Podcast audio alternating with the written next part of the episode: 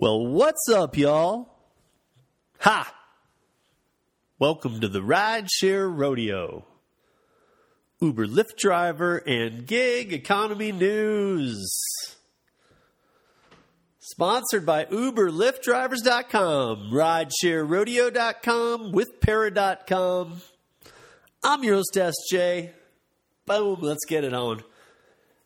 So this is it. This is uh this is the one year anniversary. Um so uh I was gonna uh, you know I've, I've, I've scratched and thrown out my plan a few times on how to how to put this together tonight. And what it actually ended up coming down to is I was going to take some clips, which you know, if you listen to the podcast, you know that I normally don't take clips out of interviews, but I was going to take some clips out of the interview that I did with Jason uh, Thierry from the Gig Economy podcast and um, and use those along with some other a couple driver stories of mine and other things and then I kept changing it. And I finally went you know I went back and I was listening to the interview that Jason and I had and um, to be honest I'm going to play the whole thing because I think it's super relative and it talks about kind of the last year and um, you know Jason was a big part of uh, me um, taking Uber Lyft drivers dot com to rideshare rodeo podcast so that you know, the website uberlyftdrivers.com has been around for five years. Uh, over 32 over 3300 articles on that website now and uh, rideshare rodeo is a year old uh, right now. So um, happy birthday to us. And uh, thank you to jason for helping me through many problems with uh, or hurdles i should say with uh, podcasting. Um, but uh, yeah, what I'm going to do is uh, I want to I want to really quickly um, just run through all of our uh, what we covered basically, and I'm just going to run through it real quick. I typed it out, so I'm just going to I'm going to read it, and then I'll put it in the linear notes too. So they're going to be really long if it'll let me this week. They're going to have all this in there.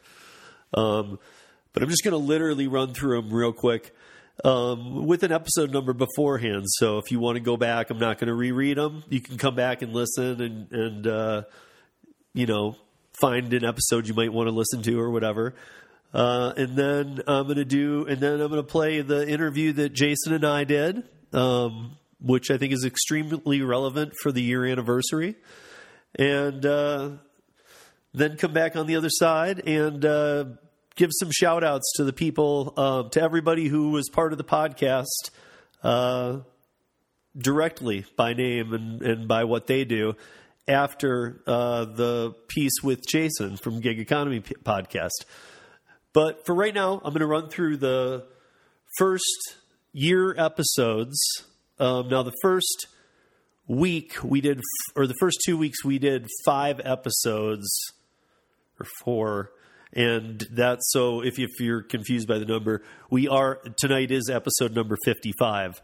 If it was a year anniversary, you would think it'd be 52, but we did four or five five episodes in the first two weeks, I believe, is why that threw that off, and then we became um, by by episode six, we were every Tuesday it dropped. Before that, we were every Tuesday. It still dropped, but we were dropping other ones too because of PUA. Excuse me. But I'm going to run through these real quick, real quick.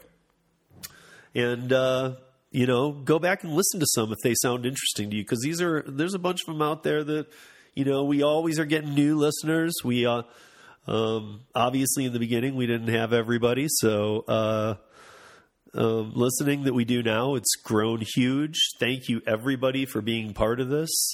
Um, Thank you to all the supporters. Thank you to everybody uh, in the gig economy who's been part of this with me, whether they've been on the show yet or not, just helping me out, me helping them out. Um, just our community in general uh, is a really good thing. Um, you know, um, a, a, lot of uh, news writers uh, I'd like to thank too. I'll probably put that in the linear notes as well.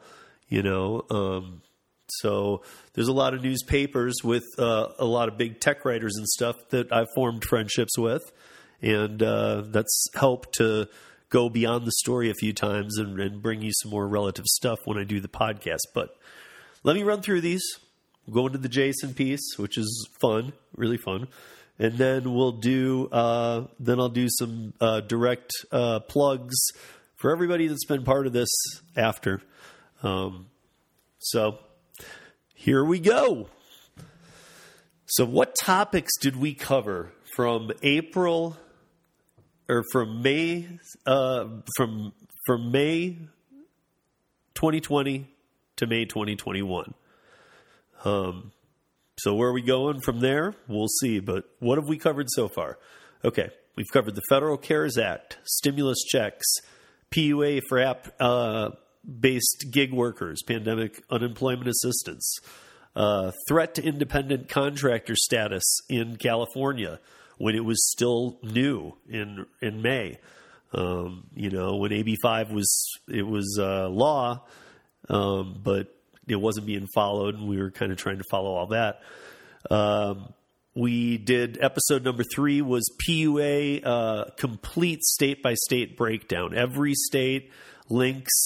Um, David Pickerel and I had met in early April, and uh, he's been a guest on the on the podcast many times. Um, and I work with him at with Para. Um, so we do a lot of cool projects. Uh, those will start being up on the UberLyftDrivers.com um, projects page. You'll see on UberLyftDrivers.com there's a contact page now. There's a podcast page. Both those um, are working and uh, have all of our podcasts, have all of our contact that you need to get in touch with me. And then uh, the projects page is up, but there's no content yet. But that will start to be there, and you'll kind of see uh, what we've done. But um, let's see. Episode four, we did autonomous reality. It was the first time I ever talked about autonomous on the show. And we talked about autonomy.jobs, which is what with para.com used to be autonomy.jobs. So David started autonomy.jobs um, and then it changed to with para.com and he brought on some other people. And because David and I had been talking even before he started autonomy and we were helping with people with PUA, um, we've just had a great friendship. He was one of the good things to come out of that crack hole of a year or whatever. But um, so uh, let's see. Episode five Uber PR stunts and laundry app based gig startup launder.com. We'll have to see where those guys are. Um, episode six um, the uh, pandemic pivoting rideshare to delivery. Um, Episode 7, Independent Contractor Status, California, AB5, then national. And that was way back then. And we still knew that AB5 was being looked at nationally. And, uh, you know, people in California, some of them at that point didn't even know about AB5. I'm in Colorado and I knew about AB5 because I was researching it. They didn't know that. They surely didn't know about what I'll get to later that the PRO Act because the PRO Act um, is a national version. I won't get into those details tonight, but excuse me. Episode 8 Rideshare and gig workers' rights to all their data from app based platforms. Um, again, that's a With Para project, and uh, check it out. Episode 9 was the first time we took a, a real dive into California AB5, and uh, it helped because we talk about AB5 in about three or four more episodes, maybe even five. And it, I, I definitely always had a good handle on AB5, but after having different people on about it and whatnot from different sides, talking to tons of people, you know, my understanding grew. So that was when my understanding was that its its early stages of it. Um, but episode ten, dumpling versus Instacart. Um, this is when the rise of dumpling was happening. Uh, episode 11, the Rideshare Rodeo Recap, which is where we kind of broke down episodes 1 through 10 because they were all a little different. We were finding our path and um, ran through what we had done so far, and then we kind of had our flow and we moved forward with it from there. It's still been tweaked here and there, but we've kind of stuck with it since the recap. Uh, episode 12, tax tips for rideshare and gig workers where we had a um, somebody we our guest uh, was giving us tax advice. So uh, let's see, episode thirteen, Uber fails at everything. That should be the name of every episode that I talk about Uber. oh. Episode 14 Lyft Driver Store. Overpriced PPE and their horrible uh, COVID quote unquote safe partition. You, you got to listen to that one if you want to talk about that thing because I don't even want to think about it again. Episode 15, we had writer, director, producer of the Rideshare movie, um, Tremaine Hayhoe from Hayhoe Studios on. And, uh, you know, I, I, I had the notes about what I wanted to do, but we definitely jumped ship and it's it's a fun episode. Um, he then about a month later had me on a live uh, thing he was doing on his YouTube channel uh, regarding the rideshare movie, which if you haven't seen it, you guys can all see it. It's free on Amazon Prime, rideshare movie. Um, it's also in 4K for free on YouTube, the rideshare movie. Um, you'll see that it's by Hayhoe Studios, but you can watch it on either of those platforms.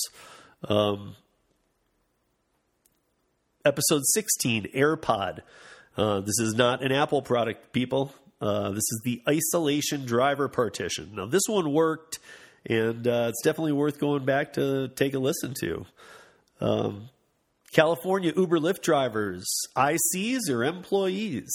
That's 17. 18. AB5 became law January 1st, 2020. Uber Lyft says it says if forced to comply, they will leave California. Episode 19 Uber concealed the hack of 57 million users' accounts. Wow. Um, feel, I feel like if I did that, they'd have me in 57 million years in jail. So I don't know. Um, episode 20 Uber passenger masks and AB5 carve outs.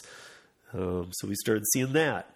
21 Uber categories uh, this was kind of a game that we did where there was a bunch of things that week on episode 21 where Uber was doing things messed up. So I gave four categories, and then we put the right one of these four categories on each thing we talked about. The four categories being bogus PR stunts, false promises, collusion, and the wild card.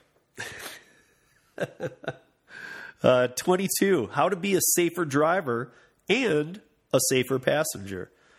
And these are not notes from Uber's website. These are from these are from these are it, it, this is advice from drivers.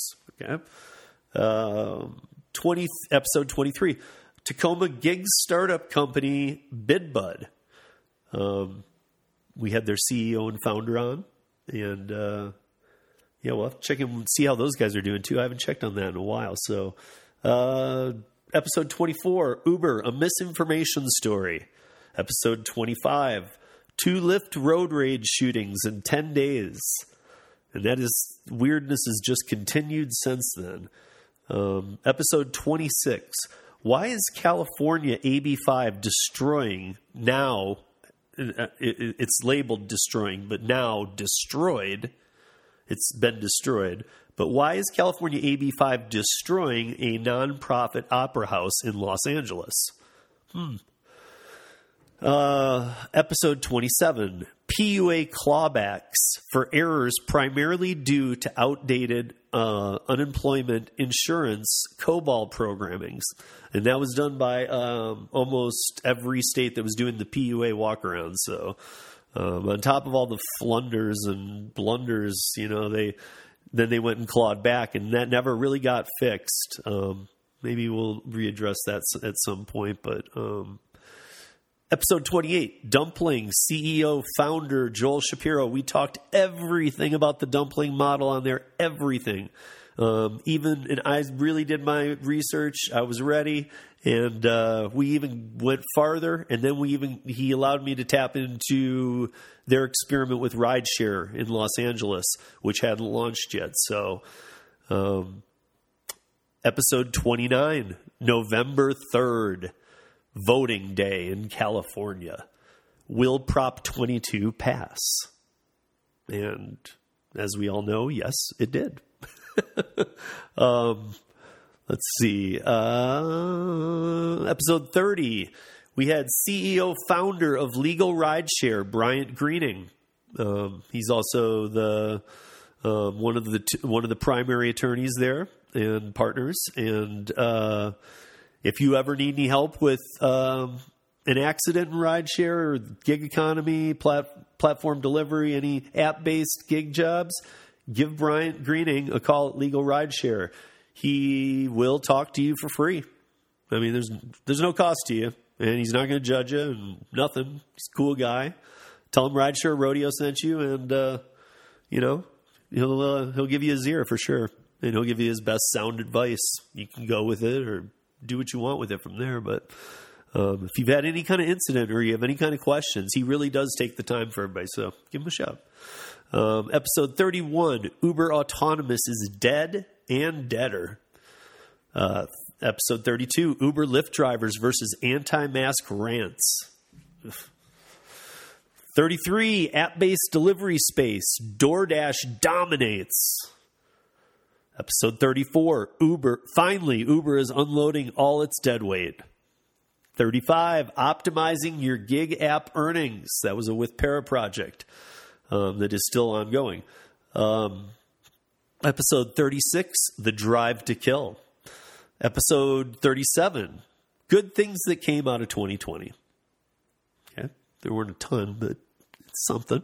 And then episode 38 was kind of a follow up. So episode 37 was the last one of the calendar year on the last Tuesday of 2020 and the first Tuesday of 2021 was episode 38, which is called 2020, the year in rear view. And uh, that's absolutely worth listening to. Um, we had a fun time doing that one. So, uh, episode 39, the future of rideshare. Episode 40, the rideshare manifesto. Um, if you guys haven't checked that out, uh, check it out, or at least go to uberlyftdrivers.com and search Rideshare Manifesto and read it. Um, episode 41 Lyft Priority Mode or Poverty Mode. 42 Amazon Flex. Jeff Bezos the Scumbag. 43 New York State of Mind. Um, episode 44 Maestro CEO Doug Fieg on moving forward. Um, episode 45, Lifting with Larry. Episode 46, The End of the Independent Contractor. Episode 47, ProAct will take away flex hours and ABC test will kill independent contractors. Episode 48, On Demand App Based Delivery with Entree Courier. 49, Discussion with Gig Worker Collective regarding the PRO Act. Episode 50 Rideshare in Europe or European Rideshare. Episode 51 London Uber driver explains the new worker status. That's my friend Morad over there, who's a driver and um, and a blogger. Um, so he we had a very good discussion, and everybody who has any seen any of the news going on over in London because they're a few steps ahead of the things we're fighting here. Uh, but that is, I don't even want to give anything away. Go back and listen to episode 51 if you want to hear what what came down from the courts, which you might have already read. But then, if, then if you want to hear from a driver's perspective, five to six weeks in after, eight, seven weeks after the the decision, and it was enacted in London if you want to hear a driver's perspective from the from the road, um, that you know, or you know, from the ground, one of us, that's you got to listen. Fifty-two, rideshare nationwide driver shortage. Fifty-three, market to market app based delivery platforms, or um, also known as Ocean's Eleven. and I say that because um, it was me. Uh, it was a live podcast. We were talking about the app based deliveries um, with myself, uh, Jason uh, T from Michigan, Gig Economy Podcast, Jason P from Idaho, uh, Drive to Win 13 on YouTube, um, David Pickerel from With Para in San Francisco, Ron from Entree Courier here in Denver, um, and Lifting with Larry, Larry Duncan uh, from liftingwithlarry.com um, and his podcast. So, um, episode 54 rideshare passengers are back, but drivers are not. Wait times sometimes say you might not get a ride. And episode 55, folks, that's where we are right now. The one year anniversary. So, okay. Um, so, what, like I said before, we were gonna. I was just gonna use pieces of what Jason and I talked about on our interview. But first of all, anybody that knows me knows I don't edit the podcast or I don't clip things because I, at least me, I just feel like when something's changed, even if it's to like eliminate some dead space or whatever, an edit is an edit. And to me, it just, with all the, the accusations from everybody about bad press, blah, blah, blah, blah, blah, um, both sides of the aisle, not political, political, whatever. Um, you know, everybody's got a little bit of a bad taste. So I just, I don't like editing anything that I do with somebody else that we that we uh, interview and whatnot. So, um, but I was going to do it this one time so I could throw in a couple other things. But to be honest, I started listening to it to see what I was going to edit. And, you know, it starts off, we talk about one year into the podcast and one year into the pande- pandemic. Uh, we talk about we talked about how and when will rideshare bounce back, scheduling rides and the algorithm. Let's see, rideshare uh, re onboarding older drivers who have already been onboarded and getting bonuses, passengers coming back, but drivers are not. US versus UK and the differences in the facial recognition software and what it's doing. Um, why delivery goes, uh, or where does delivery go from here? Um, through the end of the year, really, is what I'm talking about because it's doing still very good. Uh, safety partitions um, and w- which ones do what or whatever. Uh, my near death experience this summer, uh, where I almost died. And uh, I talked to Jason all the time. I thought I had told him about that. I guess I hadn't. I've talked about it on the podcast maybe once or twice, but um, we talk about it just a little bit. And then he kind of hits me up with a question at the end about where the podcast is headed next. So it was just too many things. So I'm going to put the whole thing in here, and then you guys can, uh, um, yeah, listen to it. It's it's a it's a fun conversation. It's it's a it's a good week to do this. I'll come back on the other side because out of all those episodes I just hit on, I want to thank all the people who were part of uh, everything we've done here. So. Without further ado, I bring to you Jason Thierry from Michigan and the Gig Economy Podcast. You I mean, it's, you know, here we are a year into this pandemic. And I remember that the reason that I, David Pickerel and I were doing stuff together for Para, which at the time was autonomy.jobs. Okay. But something with Facebook and dot .jobs extensions got weird because they thought that he belonged in marketplace that he, if he had a dot jobs you have to be offering jobs. Oh. I don't know. So they wouldn't let him form groups or anything so we he had that's why the name became with para. Okay. But we were doing this thing on helping people um you know who normally weren't going to get anything pandemically for unemployment or anything at the very beginning when it was PUA was coming around, the CARES Act had just passed all this stuff that David and I were helping people, and so that's when the podcast really we I went with that, and he was probably the first three times he was my guest, and we were kind of just going through that with people, and I think during the last year we've covered a lot. What I wonder about now is it's really funny because right before the pandemic, rideshare was, you know, at its height for how many people were doing it. All people were complaining. People wanted AB5 they you know they wanted this that and the other or else they didn't want it at all and 85% of us don't do this full time Right. Or like in mine, in yours case, you know, like I do it full time when I'm here. But again, that's not full time, you know. Right. So we need that flexibility, and um, I don't know. So many things have happened through the year. Now I'm seeing this totally different thing. Like we're seeing rideshare come back, and I think that eventually, I mean, some people really do think that there's not going to be a fall at all with the delivery game. I do think there's going to be a bit of one. Call me a pessimist. I don't know. No, no, I, I, I, I totally agree. I don't think it's going to fall off like it was, but I, I mean, if you would look at at percentages, I think it's going to be a third less than what it was at the height of the pandemic. That's my guess. Yeah, I mean, Um, I think it's going to do way better than it did before the pandemic. But before the pandemic, I think that we agree it was doing nothing. It was okay. Like I, the only app I ran pre-pandemic was Grubhub. Um, that was like the cream of the crop at the time, and it still kind of is. It's gotten a little shady, but um, Right. I ran Grubhub just to fill in. It wasn't my main source by any means. Rideshare, taking people around when I was working in the winter, that was my Yeah. main source of income.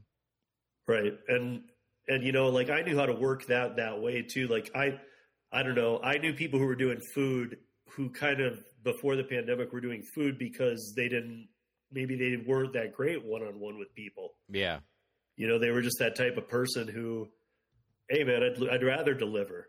Okay, well you're not making any money. right. like, you know, I'd rather drive, but I also need to make money. This isn't a joke for me and yeah. Did you? I have to ask you. Did you do any kind of Uber Eats before the pandemic? no. Not not even a one. I did a couple, and oh my gosh, the the there was enough people out here that were telling me. Yeah yeah. Uh, they I- were being pretty straightforward with me and saying, "Well, this is what I make," and I'm like, "I'm not going to do that." well, I think when it came here, it was probably there before it came here, as as far as the eats goes. And I think I tried it out, and I'm like, no, like no one's yeah. tipping. But the, even the rates were less than rideshare. I'm like, I'm going to go where the money's at. If you know, if the money's on rideshare, that's what I'm going to do. Right, and now though, now we've been through the pandemic. This is weird. This is where it gets weird. I think we've been through the pandemic, and rideshare drivers, like last week when you were on, like Jason Peason and other people who've really taken on the food delivery game. Um, they've they've enjoyed the time without passengers. Some people have missed it, and even those who have missed it aren't really going back to rideshare. But the riders are coming back in droves.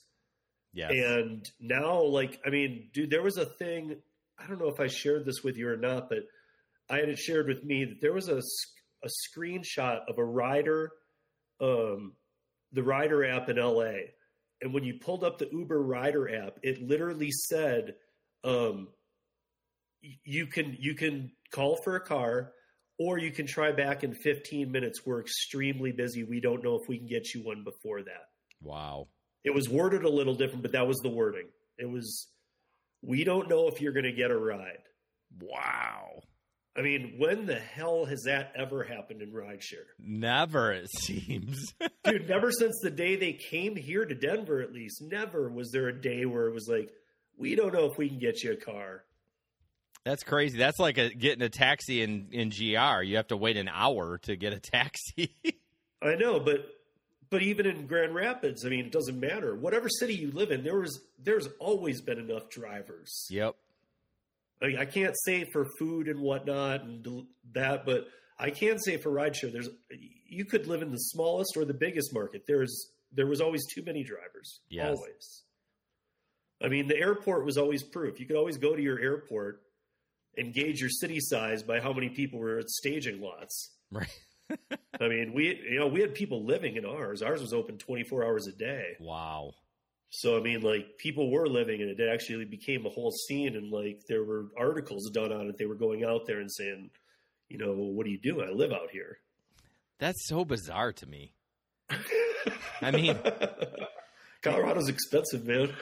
I mean, yeah, but can't you just go home for like six, seven hours and I don't know? It just.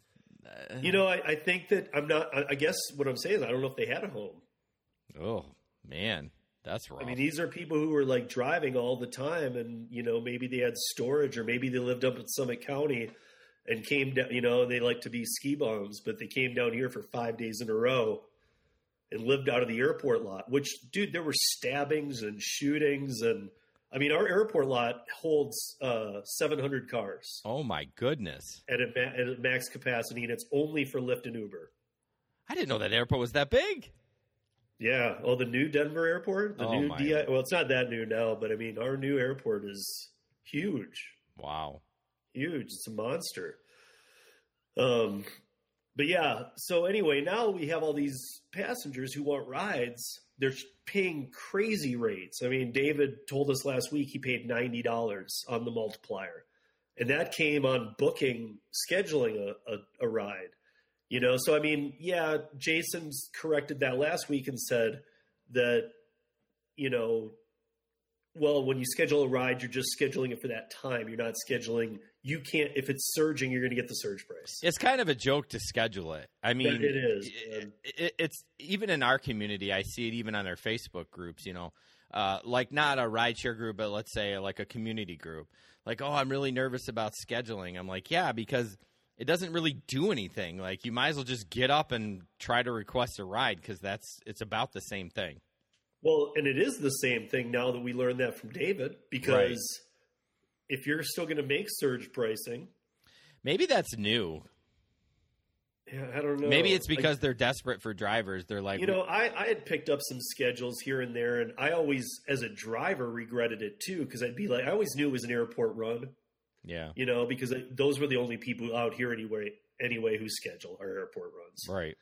And so, you know, they'd schedule, and if it was near my house, and I was like, okay, that's, you know, that's about when I was going to start tomorrow, or I can make that my first trip and work an extra hour or whatever. So if I could play that, I tried it a couple times, but man, I'm telling you, it said be at the house five minutes prior to the pickup time, and I'd be like eight minutes away or eight minutes out from from the pickup time, and I'd be one minute away from the house, and they'd re-ping me to somebody else and say you weren't there in time. We're giving it to another driver, What the hell? and they'd re-ping me to some like crazy short ride that was stupid.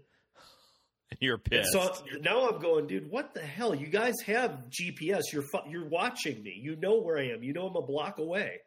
That's bizarre. I think it was it's that thing about just keeping drivers on the road. Huh. You know, like we'll give it to another guy who's about to turn off. We can tell we've matched his his patterns, and we can tell that his he's done his six and a half hours. He's about to call it quits. Give him an airport ride. Oh man, do you think it's that sophisticated? I do, and I think it's that sketchy too. I Oh, think that yeah. they, I think they're totally mind control. Oh yeah. I mean, I think that when it gets flooded and you and and there's rides needed and, and good drivers and stuff, I think that then it's just the system runs itself. But I think that when it gets to those hours where some people are getting off the platform or getting on, and each city has their own transfer hours, but there are transfer hours where you can see the platform decline in the drivers' amounts by crazy amounts. I think that they do push you in those. Yeah, I can agree. And well, they do manipulate you like if you maintain and not in California, but if you know, we are we're always if you maintain a certain percentage rate or acceptance Yeah. rate, you got to see more things. I mean, it's all a mind game. Right. But at the same time, that mind game does have, like you even just said, as perks. It does.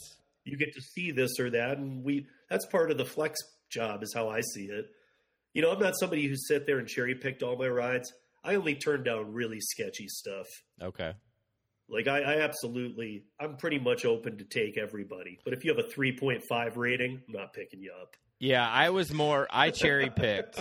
I, I, I definitely cherry picked. I was, you know, at some point you just got to punt and say, okay, I, I've been sitting too long. A lot of people have the mentality: if my car is moving, I'm making money, which is true. But Right. I found that when I cherry pick, I end up making more money. I mean, especially when you're you're driving a gas guzzler like I am. You know, I'm driving a. I Right. get 17 miles to the gallon. So me driving far to pick somebody up for a you know a half a mile ride. I mean, I've lost money on that. You know what I mean? Sure. So I, I definitely have to be picky. Well, yeah, I think here in Denver, I should reward that because again, this is that market to market thing. Even just picking up rides usually aren't that short. You know, they're usually a good distance. Is is the city spread out there like with Oh, it's, huge. it's it's like L.A., man. Okay, because like our bar scene, it's it's half mile rides. You know what I mean? It's just Yeah. quick, quick, boom, boom, boom. So it's all minimum stuff. yeah, until the end of the night, then you are taking people out into the suburbs. But yeah, if it's if it's if it's like nine to to midnight, it's just short little rides. No, even bouncing from one area to another could be a 30 minute ride. Oh wow. Okay, is that just so due like to the different distance? parts of downtown to other parts of Denver is 30 minutes. okay. We're different like Highlands and you know we have the RiNo District and Lodo and you know where the baseball stadium is and where the football stadium is and this and that and I mean literally we've got all different kinds of downtown. So That's kind of nice though, because the I hate the small the bebops, especially when I run an XL and it's a pain in the ass to get in my third row. And I mean, I should have thought about that when I bought my XL, but um, it's just I hated it because you know they're wanted to put their stupid aux cord on, in, and, and it's like we're going like four minutes down the road. Like you're just going to get comfortable. No, you cannot put your aux cord in. No. Right. I So- saw that comment. So, I uh, hate it. I don't let that happen in my car. No, I don't either. I just say I don't have an aux cord, which I do. But so you brought up a good point about all these riders and what's Uber to do. What? So as we know, they're they're throwing money left and right. But 250 million. which frustrates me is could you raise our rates then? Like you got all this money to throw at these bonuses, but like you're not going to give us any more per mile? And these rates that you're guaranteeing the people that were that are onboarding are huge. Yeah, they're nuts. I mean, they're nuts. I mean, six thousand dollars for a hundred for a hundred rides. I know I saw that. I couldn't believe it. Come on, dude. You can do that in I'll a week. On, I'll, I'll on board. I'll turn off. I mean, like whatever. It, I mean, I don't know. And that was something else. When Jason said that last week, he was able to bring somebody back. I had to check into that a little bit, and I did. So, I because I was curious what made it so that you are considered not a driver with Uber. Because I know people who have like not drove for a year and a half and then said, "Oh, I need to drive."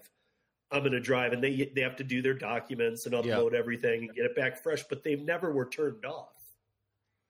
Yeah, that seems and, and and and again, it may be market specific. Well, so but this is what I did find out. If you called Uber and said I don't want to drive anymore, and I guess this is a fairly common thing. I I always thought of it like don't do it because if you ever need it, it's in your pocket. Yeah.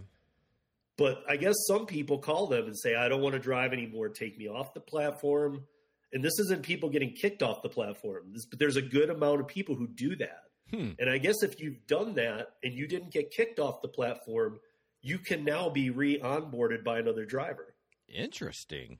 So right now, I guess I could turn off my, I could call Uber and say I want to shut my account down, and then you could re-onboard me tomorrow.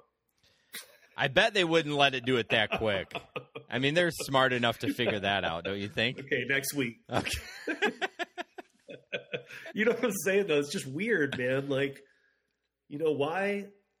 Why are you letting all these people have money and the drivers who are out there during this pandemic, who have like suffered through this? Even I didn't do it after six years of driving. Yeah. I mean, I haven't drove one person during the pandemic. I haven't either. I've I, I think I drove my last person like the first week of March of or wait, when the pandemic started, 20 Yeah, so it's been it's been over a year that I've driven a passenger. Yeah. Me too. Yeah. Um, and it's just crazy to me. So I'm looking at this, and it's they're literally. I mean, like we talked about in L.A. So like, if you go out in L.A. and you need an Uber ride, they literally are giving you a warning you might not get one. that's crazy. I mean, that's just first of all, that's just weird, horrible. that's even horrible business model for Uber. Well, you mean just the way just the way they're saying it because what I, I mean at least they're being honest. You know what I mean? At least they're saying, "Hey, you know," because otherwise the the passengers get pissed off. You know, everyone wants communication, right? At least the the passenger knows that they may not get a ride, but it does seem odd. Right. It's just, but I mean, they never did that before. Even if like it was the end of a bar scene with a with a couple of sporting events letting out and other events in town, you just knew you were going to be waiting an hour Yeah, that's a good point. Yeah, I wonder why that maybe they're trying to be because they literally don't know if a driver will even ever get to you. Yeah. I mean, they have. I mean, there's other. The other problem that I've been hearing about is the the drivers who do pick up the rides cancel them. Hmm. So that they have to be multi-apping. I'm sorry, I know that it's not allowed in California, but or anywhere, but they have to be multi-apping because if you're not, why would you even bother picking it up? Yeah. Yeah. I mean, yeah. Unless like you're just sitting at home hoping on a cancel fee, but I mean these are cars moving towards them. Why? I don't know why people would do that anyways. Like the the whole cancel game, like Dude, I know people who do that, or I, I mean, I've had that happen to me so much. why I can't though? even tell you. Like, and I and I'll I've even seen them. You know, I know what car I'm looking for. I Yeah. see them go by. They're like, uh, I don't know, and I'm like, dude, I'm the only person on the block. You just drove right by me. Just to get a cancel fee of like five bucks? Yeah, because they know once once they get in the radius where it says, okay, where I'm sitting in my house, Yeah. and it says, hey, your rider, your driver's arrived. Yeah. And I go out there, and then he's just driving around the block, hoping that after five minutes he can claim I guess my point is like, as a no show. Is how, what it is. how do you make money on that? I just, it Why just- would you? How would you want your karma to make money on that? Well, yeah, like I'm out there to work. Like I'm not trying to. It's it, it's just like anything. Someone's going to try to abuse the system. I but mean, why are there so many? There's there's a lot.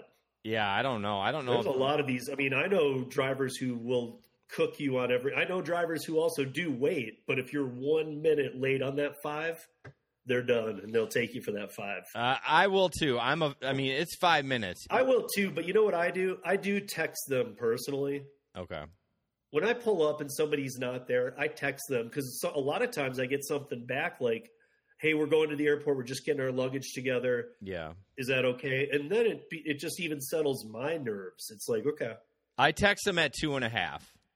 Right. I say- text them the second I get there, just Oh, so no. they know that that five minute counter is going. I mean, the, but the app sends them a notification though. Like, how how much are we going to baby know. them? You know what I, mean? know. Like, you know I how to I'm do just it. if I'm sitting in my car and I pull up, what else do I have to do? I, that's true. I mean, I, you know, I'm just being nice. I'm not. like, I'm not knocking anyone's way of hey, I'm doing it. Yeah, I mean, I'm not. I'm just like I don't. I, I hear you, man. It's like yes, the app does, but then even we know as drivers, the app has a lot of problems. So hundred maybe on their end too, it does. And that's why I text if I don't see him at two and a half. I'm like, okay, maybe they missed the notification. Here's Right. an actual text. But the problem is now Uber runs it through the app. So, you know, it used to be you got an actual text message, but now it runs it through the app. So I'm, you know, it's the same problem if Uber glitches. You know that I, I think some people honestly shut the app down. yeah. They call for a car, and then they okay, Steve's picking me up, great, and then they close it. But doesn't the notification still go to that app I don't know. Dep- I guess it depends on your settings. I guess so. I've never experienced as a rider, so I don't know. But so yeah, this 250 million. I'm not even. I was, I've been looking into that. I'm not even really sure what that's doing. If, if it's more of a marketing campaign or what, or if it goes towards these high rate numbers of bringing on drivers. But there's a clear. I've even talked to other drivers about this. There's a clear consensus right now that I would say 90% of the veteran drivers I know before COVID still aren't ready to go back. yep. They just aren't. Yep. Vaccinated, not vac. That's not what matters. They just don't. They're not ready. Yeah, and what's frustrating is this is how like a typical corporation works. Let's just bring in new people. We don't care about the veterans. We're not going to pay them more. We'll just give all this money to these new people that don't know what the f they're doing, and who cares about the veterans? There's just no loyalty. Right. Well, also, I mean, that's going to play out with the riders. I would think Yeah, that the riders will start going, dude. Why do all your drivers suck? hopefully. Well, I mean, here in a big city, dude, like you got to know Denver. You, I know when I have a newbie driver. Yeah, I know when this guy should not be taking me around. right. And I'm not that guy who's yelling at you and going, dude, take go this way. You're going the wrong oh, way. Oh, no, Do I don't- this." I don't do that either. But I get a lot of people where I want to do that and go, do you know what you're doing? like, Yeah. you know what I like to do? I'm so bad. I I start I talk a little bit about the biz enough to to get them to talk, and I don't let them know I'm a driver. And to see if they're lying through their teeth about stuff. You know, especially in my own market because I like I know it like the back of my hand. So when you start telling me this stuff, I'm like, you're so full of shit. yeah. So so all while all of this is playing out, so here's some. This is a big concern of mine. Here we are, a year into this pandemic. Um, drivers aren't coming back in droves, and riders are, and it's something that Uber's never had to deal with, Lyft's never had to deal with, and now uh, drivers that I know who maybe they're getting closer, but they're just not ready yet, or they've taken on something else. Yeah, you know, and they've decided, hey, I don't, I don't think I'm ever going to feel comfortable with that again. So I'm going to do this. And these are people who drove the same amount of time as me, years and whatnot. And so, I mean, all of us didn't do it because there weren't other jobs here. There are other jobs in Colorado. It's it's one of those markets that pays drivers really well. Okay. So we get paid really well if you know what you're doing around here. But the safety concern is big um, Uber's spending a bunch of money to try and get these passengers in areas rides. Um, and then I got to add in what's played out now in London because Uber is now, I mean, it was a win for them to not have drivers declared employees, but it was as it was as big of a loss for them to have those drivers declared workers. Yeah. It was, I mean, I, I you know, it, the big battle for them was don't give them employee status. They didn't. They gave them worker status, and that was actually created by the the Supreme Court in, in Europe to in London to make sure that there was a classification for gig workers. And I think that's what's coming for us next. Mm. I think that we're into that going to be workers here soon if anything, if something does have to happen on that kind of way, because it's always an out for them. But at the same time, like I was talking to Morad, he already got his first vacation pay. Here He already got his first this pay. Like he's now seen this. Wow. On the ground in London. It's a bi weekly payment, says miscellaneous. He got miscellaneous $700 last week. He drove 30 hours. What? Yeah, because that's his that's going to be something for the quarter for his vacation pay. But he's been getting a bunch of them and they're like and he's like, you know, I would think they'd be small amounts to confuse me and throw me off, but I'm getting these big lump sums of money. And he doesn't really know like there's kind of not any like they're itemization miscellaneous. That's But he weird. has dove into it. Like one of them was what they call vacation pay. That's for you and I like um it's not the same thing. It's not like for vacation. It's uh sick pay. it's like sick days or something or I can't remember exactly how it works over there, but regardless, they're now they're now taking on Uber's doing what the Supreme Court has said. And there it's the first time ever that I've seen a ruling come down on Uber where they've where they haven't just gone, fuck it, we're not gonna do it. Honestly, that's usually what happens, even with AB five. yeah. I mean, I mean it's it's happening, but they got Prop 22 to to carve them out a bit. So I mean, it's like you know they found all this wiggle room, and they always are like, "Nah, we're not going to." You know, here's the new law. We don't care. We're not going to follow that. Right. Right? not at all. So we're just going to keep doing what we do, and you guys keep arguing about it. And that's just kind of where they stood, you know. And and now here they are in London doing everything they promised, and it's worrisome. Where uh, how where's the sustainability going to be? I've always worried about it, but now, I mean, really, if you don't have the drivers out there to take passengers, and you're begging people in markets to go, Yeah. I mean, if you're if if now you're looking at the whole model in London has changed. I mean, there's there's seventy one thousand drivers in London. Wow. I mean, that are now workers and get benefits paid by the amount of time they work. And it's not based on past, it's based on every month current. So my question for you on that is do they have to drive a certain amount of hours or it's just whatever they drive is what they earn for bennies and time off? Right. So it's like it's it's like that. If they if they decide I'm only going to work 15 hours, it's not kind of like I thought of AB5 like dude, if AB5 goes through all you people who hate Uber who want to work for the company you hate, first of all, makes no sense. Right.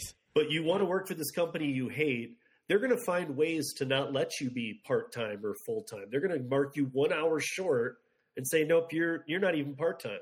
Oh man. You know, Yeah. that's what I thought. You're not going to get any perks. Right. But here in London, they're not even doing anything about it yet. They're just if you work full time, you're getting the perks of full time, Interesting. and it, and it's still flex. You're still calling your schedule.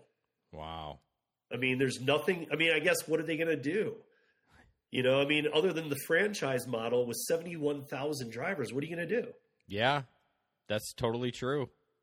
Huh. I mean, and with the way the pandemic is, but that's the other thing that's weird to me is that.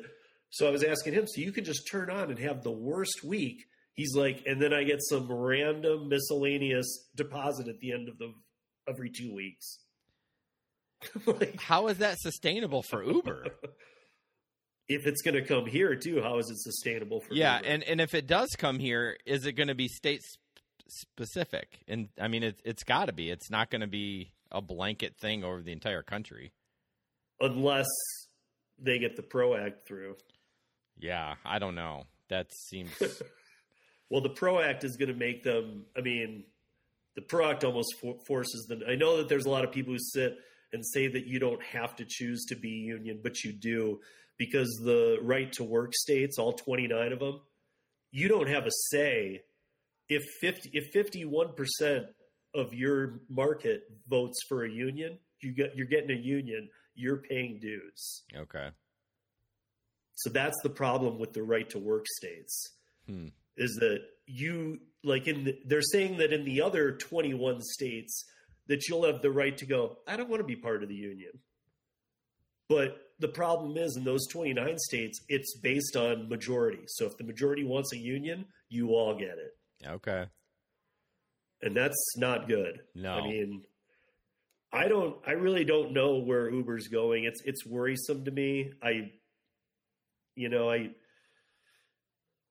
I don't I know that right now I'm not ready to drive again. I just I know that there will come a time I would, other people would, whatever, but if this is where it's going, it's scaring me. I know that some people might view it as look at dude, there's like we said, there's people making money now in London, just like an AB5 model. Well, yeah, but There's not a money tree out back. I mean, something's eventually. gonna ha- something's gonna happen there. yes, I agree. I mean, I think that you can agree with me on that. Some this isn't what it is now, and that's the new model, and they're happy with it. no.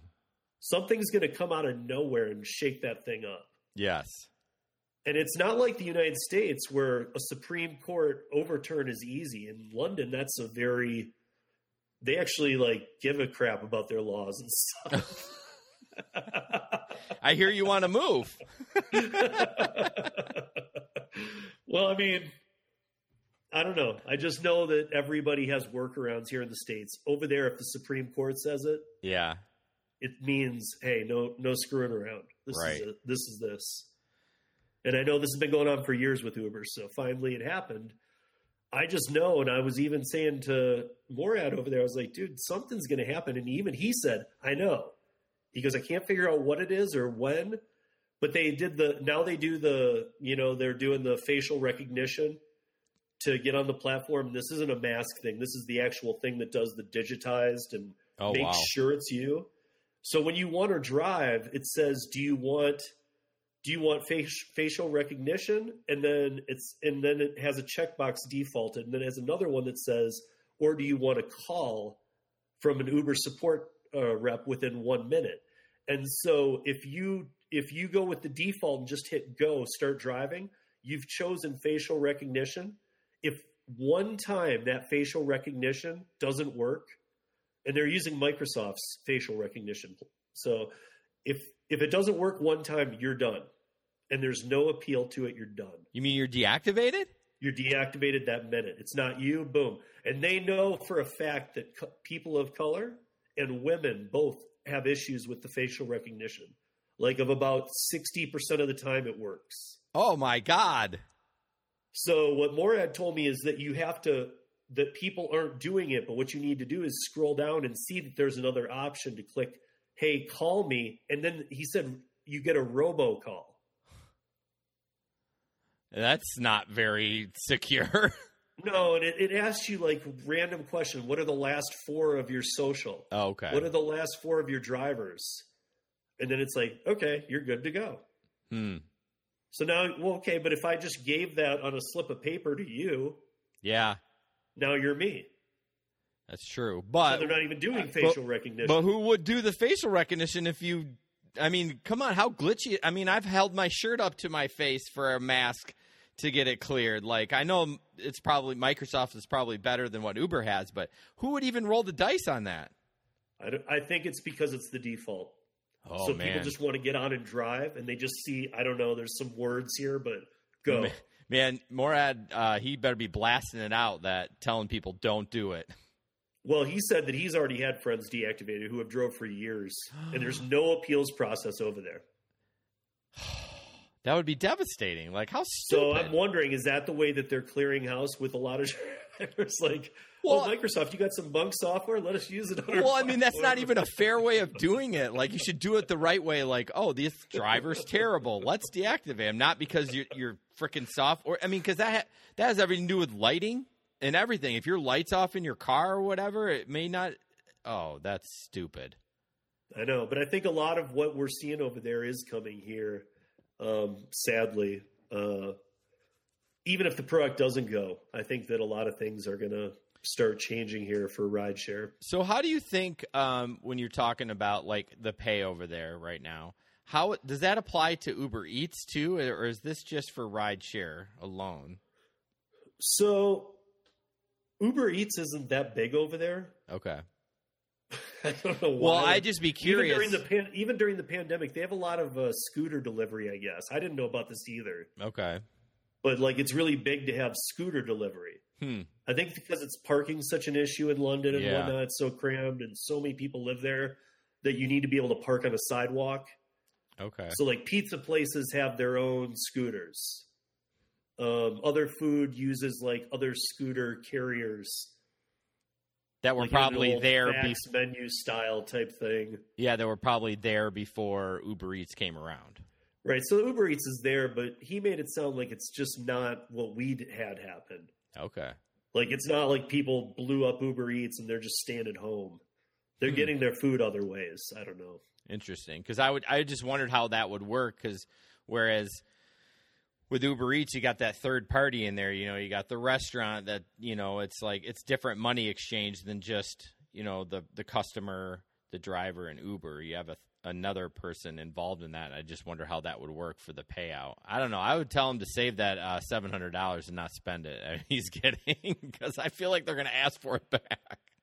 Well, he's so he's called and he's he's said, "Hey, can I?" And he records all his calls. Okay. them. So he's recording his call, and he says, "Hey, what is this money for?" Yeah. And they're like, "Oh, that's your vacation pay. Um, that's for you. You'll get another one in six weeks, but in two weeks you'll get this pay. So like, he might get seven, then he might get like one fifty. Then he two weeks later he might get like fifty. Then he might get another seven. They don't There's know no what the hell they're reason doing. yet, but they're just throwing lots of money at people. And- That's so scary. Especially those people that are doing it for for full time. Like, well, that's to him. He's like, dude, I, I, he's been doing it through the pandemic, and he was like, you know, I've been doing it through the pandemic. He's like, to me, this is great. yeah. I'm getting like, I'm getting like a huge tip from Uber at the end of every week. And again, where's that money coming from? I don't know, man. That's what I'm saying. The rider, sh- I mean, we know ride ships down. We know Yeah. drivers aren't around, and I just, I don't know. I'm, I'm wondering. I mean, like, this is one of the biggest Uber markets here in Denver. A lot of people don't have cars. Um, a lot of people don't want to pay for parking spaces. Um, a lot of people just don't deal, and you can get everywhere you want. You know, on the train, walking, even taking an Uber, bouncing around pre-pandemic, but um, people just don't have a lot of cars here. We have a, a young demographic too that goes out all the time. So Yeah. you know, a big portion of our city's you know twenty five to thirty five.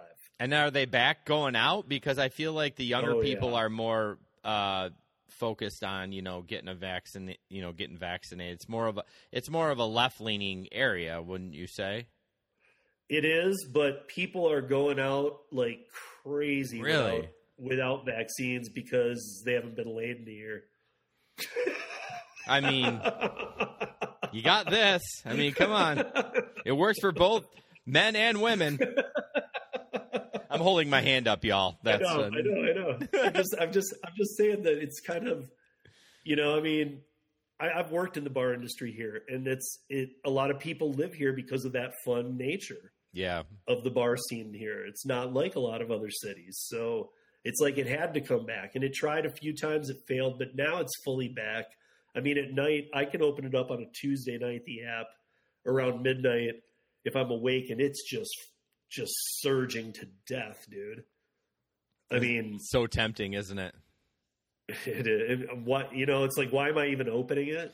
Yeah, I want the temptation to be there. I'm like, Yeah, you know you're not going to do it, but then you're just going to be pissed at yourself. So, But I mean, like, man, I'm telling you again, where's this money coming from? Because I've seen surging that's ridiculous. like back back to where it was in the old days, right? When it was really booming. Well, I mean, just last week they removed our multiplier. Oh, they did. Yeah, but this weekend uh, they went back to the flat rate on top of it, and on the map, all I saw was eleven to twenty-two dollars Wow. Everywhere in the city. So every ride was eleven to twenty-two hour, twenty-two dollars for a three-hour period that I was checking every half hour That was your bonus on top of whatever the rate was, right? on every ride. Wow. That's pretty good. I mean, that's even without the multiplier. That's just huge. Yeah, that That's, is. I mean, there was a Rockies game, and like we're not. I don't know. Again, here we are not being. You can't have more than. I think that we changed it. It was sixteen. I think we're up to twenty four. Can't have more than twenty four people at a wedding, but at home Rockies games we have twenty five thousand six hundred, Shut up. and they, everyone is sold out. That's some bullshit. How are they getting away with that? If you want to get married, you got to go to a Rockies game and rent a section. Yeah, I think I think our stadium here I think you guys are only doing around eight. 800? No, eight thousand. No, that I, could go. I don't know if that's that many are sold, but I don't think so. I think we're only at like 50% capacity. May I could be wrong, but well, that's for the Tigers. You mean? Oh no, I was thinking oh. locally here. I don't know what the Oh, Tigers are doing. I was thinking for the Tigers because most teams are down way lower than we are. Yeah, most it's teams low. are not letting like we hold forty eight. They're letting half in. oh, okay, but that's still so many people. That's what I mean. That's dude. Most teams, even like San Francisco, Detroit, they're letting like six to eight thousand in. Yeah, it's it's tiny. I mean, we're letting twenty four thousand, and I've drove down there, dude. It is people without masks, smoking bowls, drinking beers outside, sharing stuff. Wow. How They're doing the chin mask thing. They got their mask down under their chin. I mean, I get it. I hate the mask, but man, you gotta like.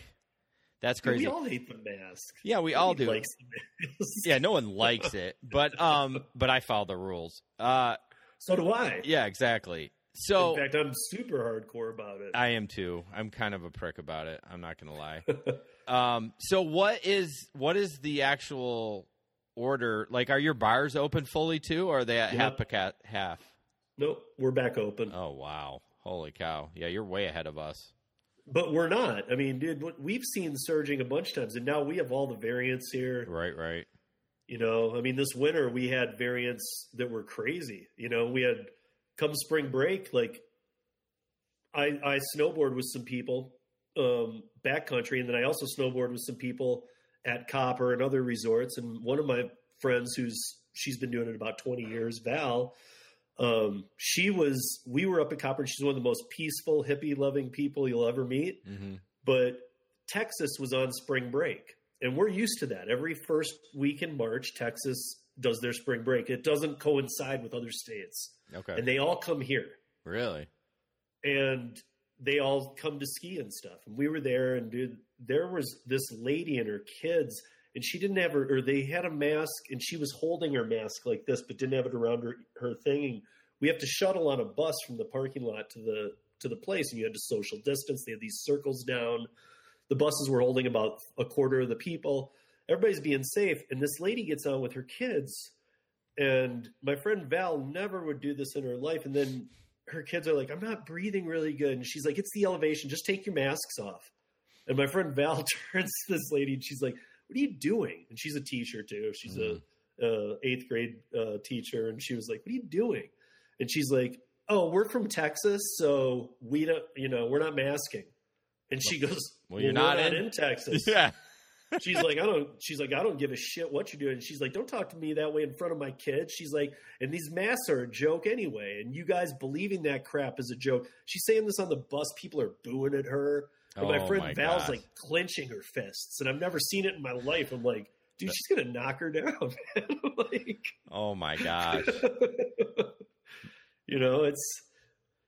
I know that all of us are treating things differently in every state and where we come from, but Jesus, don't go somewhere else and take No, your you got to respect the local rules, and that's for anything. If you go to a park, you got to respect the park that you're in. That's the rules. These are the rules. You have to follow them. Like, Right. And if you want proof of that, take Russia. If you go to Russia, you got to follow the rules. yeah, they'll kill you or poison you.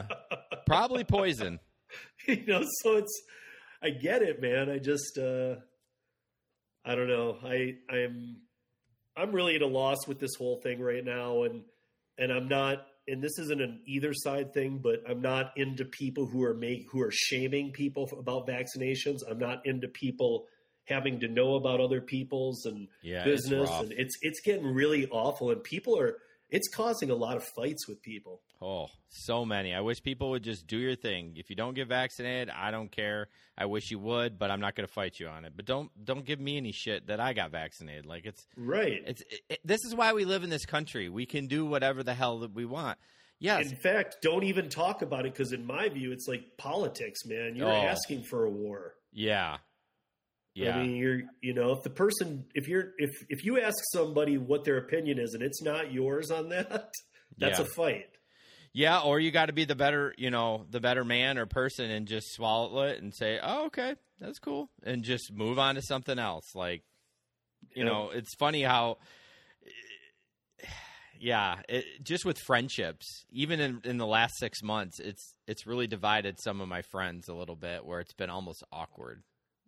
You know Right. what I mean? Like, I I don't even I can't even talk to you about it, and and you and you ride it so hard like that's all you care about, we definitely can't talk because I don't ride it that hard. I just follow the rules and do my thing. But if you can't stop talking about it, we can't talk. right I mean, it's as simple as that. No, in fact, I've, you know, to be honest, like a lot of people I know who aren't vaccinated yet and might be vaccinated, it has nothing to do with that, are being treated like Trump supporters out here. Same, same. I mean, it's it's awful. I'm watching people who I damn well know are not Trump supporters. Well, you'll love that. You'll love this, Steve. I have a hat upstairs uh, that has an American flag on it, and I bought it pre-pandemic. Uh, it's a company called Branded Bills. That's all the hats I wear. I love them. Um, but you know me. I got tattoos, a giant beard, and I wear this American flag hat. I get. I'm sure I get labeled as a Trump supporter, and I'm not. And it, and if and I stopped wearing the hat, which is so frustrating because it's the American fucking flag, man. Like that's what you're supposed to do. You're supposed to support your country, and I can't. I don't feel comfortable wearing it. Now, no one's ever said anything to me. Don't mind you that. I just feel shitty wearing it. It, it sucks. Yeah, it does suck. It does. It Like, does- I mean, if you're not wearing a Trump hat, people should just get off everybody's back. Right. You know, you, I mean, my God, if we're going to judge people like that based on a hat, I'm a not beard, saying no one's ever done it, but I mean, do I? Do I? I mean, I kind of look like a Trump supporter, right? I mean, it just. Well, you know, not to me, because honestly, unless you're wearing the Trump hat with me, I really don't. see, yeah, but you're cool. So I mean, Well, so I, I mean, but I think a lot of people out here are that way anyway. But I mean, somehow that did get lost. Now it's like, I, I feel like they don't even care if it's. It's not even about Trump. They're just lashing out at you.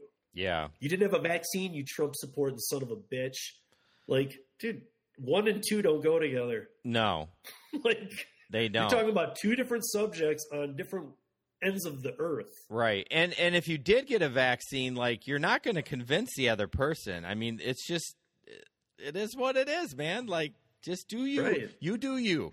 The answer for everybody, in my opinion, should be none of your business. Yeah, you do you. Don't worry Right. about what I do. Right. Did you get vaccinated? Um, I either did or didn't. Yeah, it is. Yeah.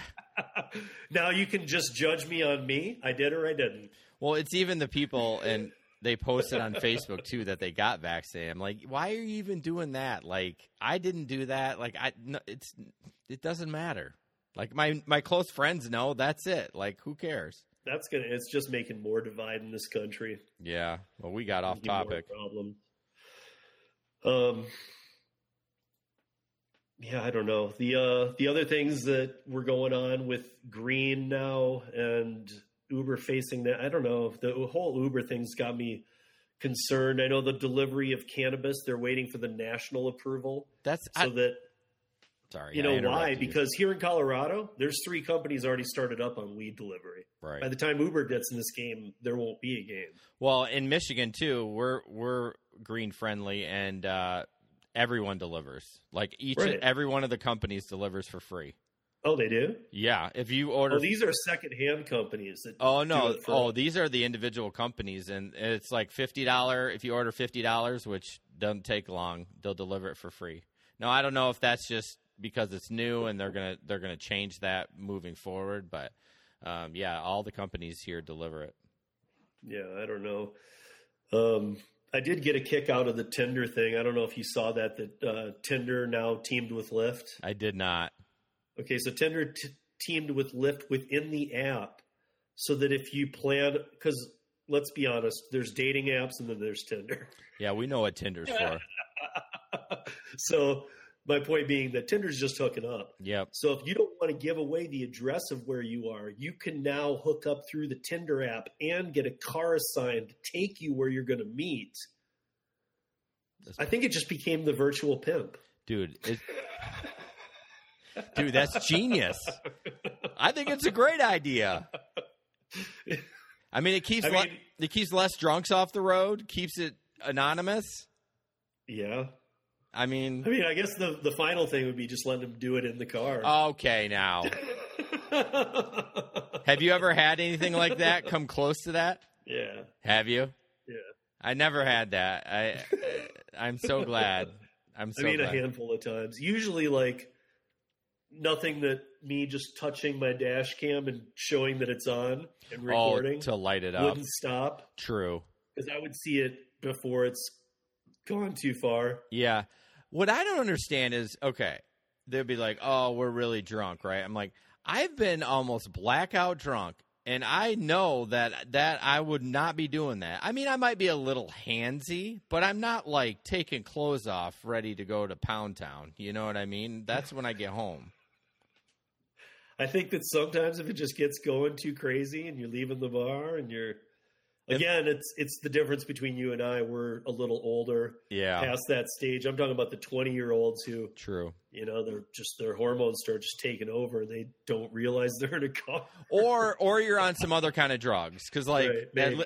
maybe. you're on some ecstasy or something with the alcohol and then then it's like i i don't know i've never done it but i my guess is it's a lot harder to control than uh, just alcohol Right. But again, don't do it in our cars. yes please don't U- uber's not paying uh, cleaning fees anymore so if i gotta clean out some extra fluids and not get paid for it i'm gonna be really really pissed I mean, so here we are a year later after the pandemic, and I don't, I don't know. I mean, I know the, I know that the delivery game is going good. I know that some drivers switch to that and they want to stick with that um, for now, anyway, and they're still doing pretty good. I know that our market saw last week when we had everybody on the show. I know everybody was saying different things, which I'm glad about because that's exactly what last week was about. right Um, but in our market, I'll be honest, like I have seen the drop in deliveries, and I have talked to many people who do deliver and who have said, "Hey, man, there's no more cash tips sitting on a table out front anymore under a rock." yeah Somebody puts a little pop up table. This was pretty common here. They'd put a pop up table outside their front door, put a rock with a, a bill, and that was your tip, and you were just to leave the food on that table. okay So people were doing that all over. So you'd walk up to the door, and it was like all set up for you. okay It was like, here's a stand. you know, here's a tip under a rock, cash, and it was fifty, hundred bucks, whatever in the Jeez. beginning, beginning, beginning. Um, but then so everybody got on board, and now it's become such a commonplace that you know the rates have gone up a bit, and I think people are now remembering what their restaurant used to charge them.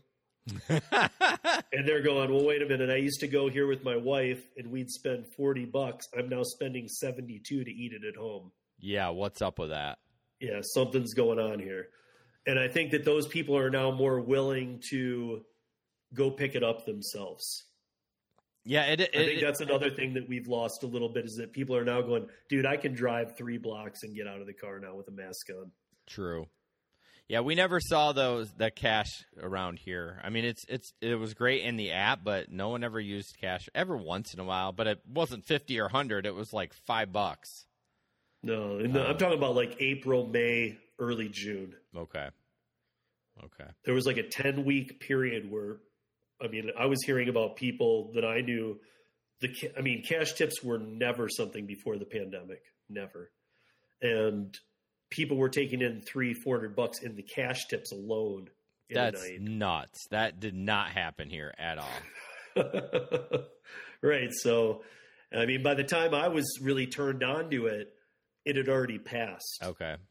you know it was like hey man that's go- those days are done i'm like Right. dude. Well, Because in the very beginning, I didn't want any part of anything. I was just trying to get my bearings down, deal with my son, get him out of middle school. yeah. Well, I lucked out because when the pandemic ha- pandemic happened, I went back to lawn care. Now, I actually went back to work for three days, and then they shut us down for a month. The governor did.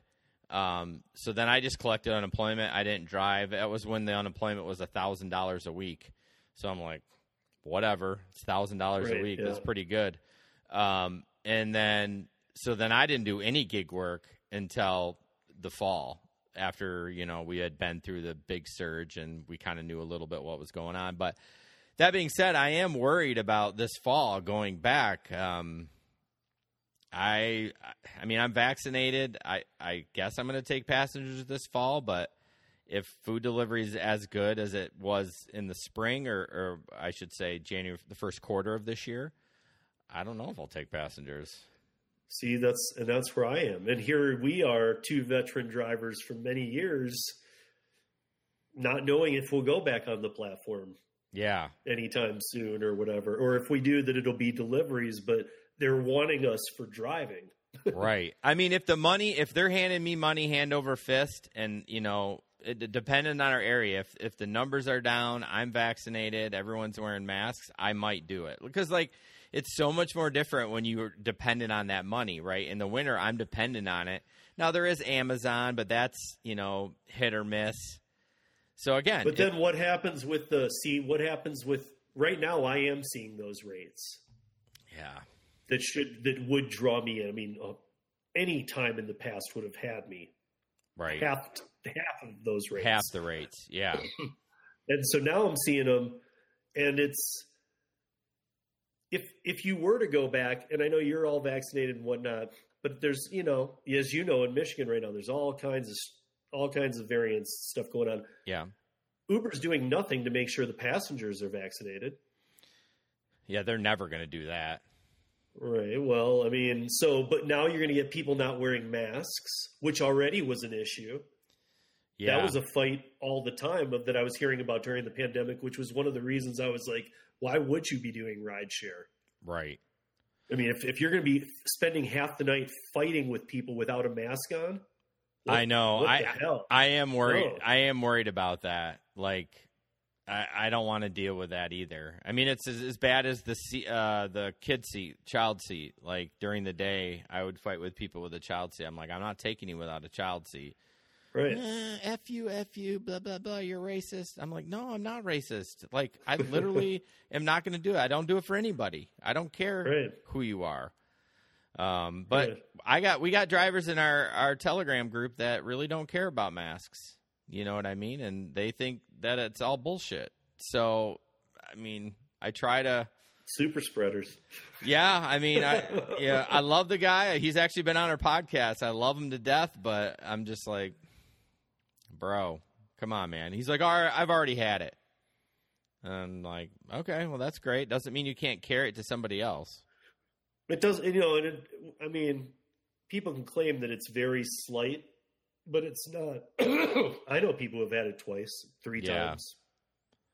Yeah, people that get it and don't die say, "Holy shit, that was rough." And it's like, Right. Or the long haulers, they call them. yeah, Those people who have had it for months. and they're and, and they're even saying that some of them will have neurological i can't say that word uh, long-term effects from it so it's like why do you even want to mess with this like life's too short to like die from some stupid virus that can be prevented you know i mean I think it's just the amount of variants that are coming on. I mean, like True. that, you know, the Brazilian one is scary to me. We have it here in Colorado, P1. okay And I know there's only like, I don't know, maybe there's more now, but there was only like seven or eight states that had it. We have P1 and we have like cases in Boulder and here in Denver and whatnot. And it's, that's scary, man, because that, the, the vaccine does nothing except for mask that one. mm. And then that one, that one, you're dead, even with the vaccine. Oh dead. jeez And like Brazil isn't doing anything to lock down their people, and that's where it's coming from. Freaking I mean, they got, and I know if you know anything about Brazil, I mean, they have people stepping on people. It's like Yeah. India, it's packed right? I mean, so I mean, if you if if they have a Corona variant going around big time, and it's and it's more seeable than the normal COVID, well, that's, I mean, that's if you're not restricting those people from travel, we're going to see that everywhere. oh well the And government I mean, they're not. They have they have zero. Well we should be don't care. restricting it Right. Well, I mean, there's 132 countries you can't fly to right now. yeah well we should say With without vaccine doesn't matter. hmm. Um, you know, like I was talking about before we got on the podcast about um, laser production. My boss has the him and his wife got the vaccine when they could, um, and since has been doing some shows this year. I was telling you about he actually traveled in COVID before the vaccine too, but they've had the vaccine, and when they get to countries, the countries are laughing at the card. They don't even want to see it, dude. They're like, "What is this shit? The vaccine card?" hmm And they're like, "What is this?" And he's like, "Oh, it's our, it's our vaccine card." And they're like, "We don't care. They they do care about one thing. When was your last test? And we're going to give you a PCN right now. yep That's all they care about. They don't care about a piece of paper from the United States. Well, no, because A, it's from the United States, and B, you can still carry it. That's it. Just means or you're, could have got a false card. I mean, they just don't care. Yeah, that that's that, that card means nothing to them. No. like, dude, this is dumb. We don't do that here, and this is dumb. yeah, So they make you take the test there. They make you know you're still having to go through everything. I don't know, um, but I'm just you know the rideshare industry is uh, it's uh, Well, I mean I wouldn't get it. I wouldn't get in one right now, and I wouldn't drive one right now. right now. So let's say though everything is stays the same or gets better by fall. Let's say after like Mhm. you know maybe September. Would you go back if it? uh, Do you just need more distance, more time to just evaluate, or what? You just I guess, I guess I just need to see. yeah, I mean, it really depends on just me how I feel. Yeah, Because my gut, I always go with my gut, and my gut right now is telling me stay the hell off the platform. yeah, yeah. You know, I can, and, and trust me, you know what I'm doing. I'm looking at the damn app, and I'm seeing these numbers Don't that are do just, it. they're just tempting me, man. I just want to hit go, and Yeah, you go out for three hours to make three hundred bucks, and you're like, "Damn, that was a good three hours." But yeah, I right get then it. I got P1, and I'm do- and I'm dead. Yeah, it's not worth it. I mean, if you can make money elsewhere, it's it's just not worth it. So, well, I guess. I mean, it's just it's sad because we we really did well here, and I just I don't know what the comeback is. I I what I guess I'm one thing I do want to say is that I know in my heart I know that the comeback is not 250 million no. thrown by Uber at stupid things. Well, the, That's like not a solution. like we said earlier, they're just trying to they're just trying to wet the newbie whistle that doesn't care about coronavirus or whatever, and then they're going to get their drivers. You you and I both know that's what they're doing. It, they they don't care about the people that are being safe or whatnot, and it, it's Right. frustrating. They could do a lot more. I mean, you know, I don't know what your opinion on is on the dividers. I don't know if that's that's the ticket uh, to just keep people back there, and I know a lot I of like the bubble. I like the we we had a, a guy on from uh, Thailand on the podcast who had made that who had made the bubble that encloses you, the driver. But I feel like when you home make it, like, has this been tested? Like, Yeah, yeah. Is it know. This is this is a good one. is it good? Yeah, it is. I mean, it fully seals you in there. I mean, uh, if anything, dude, look at the Uber and Lyft ones. Those are the joke. Are they? Like I, sneeze guards. okay, I never even looked There's, at it. there's openings around the top and bottom.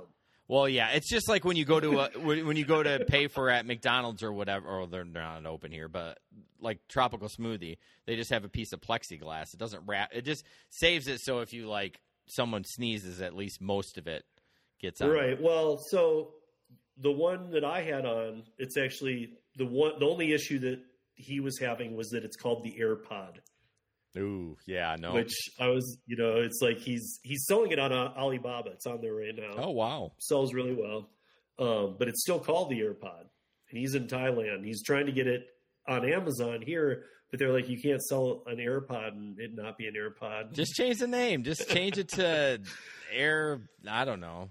But the bottom line is, everybody was making these dividers that were going from ceiling to floor, like you said, were just kind of makeshift, and you had to do it, and and then it was. The problem is, you're not allowed to do that. You can't cut out the airflow from the AC and heat.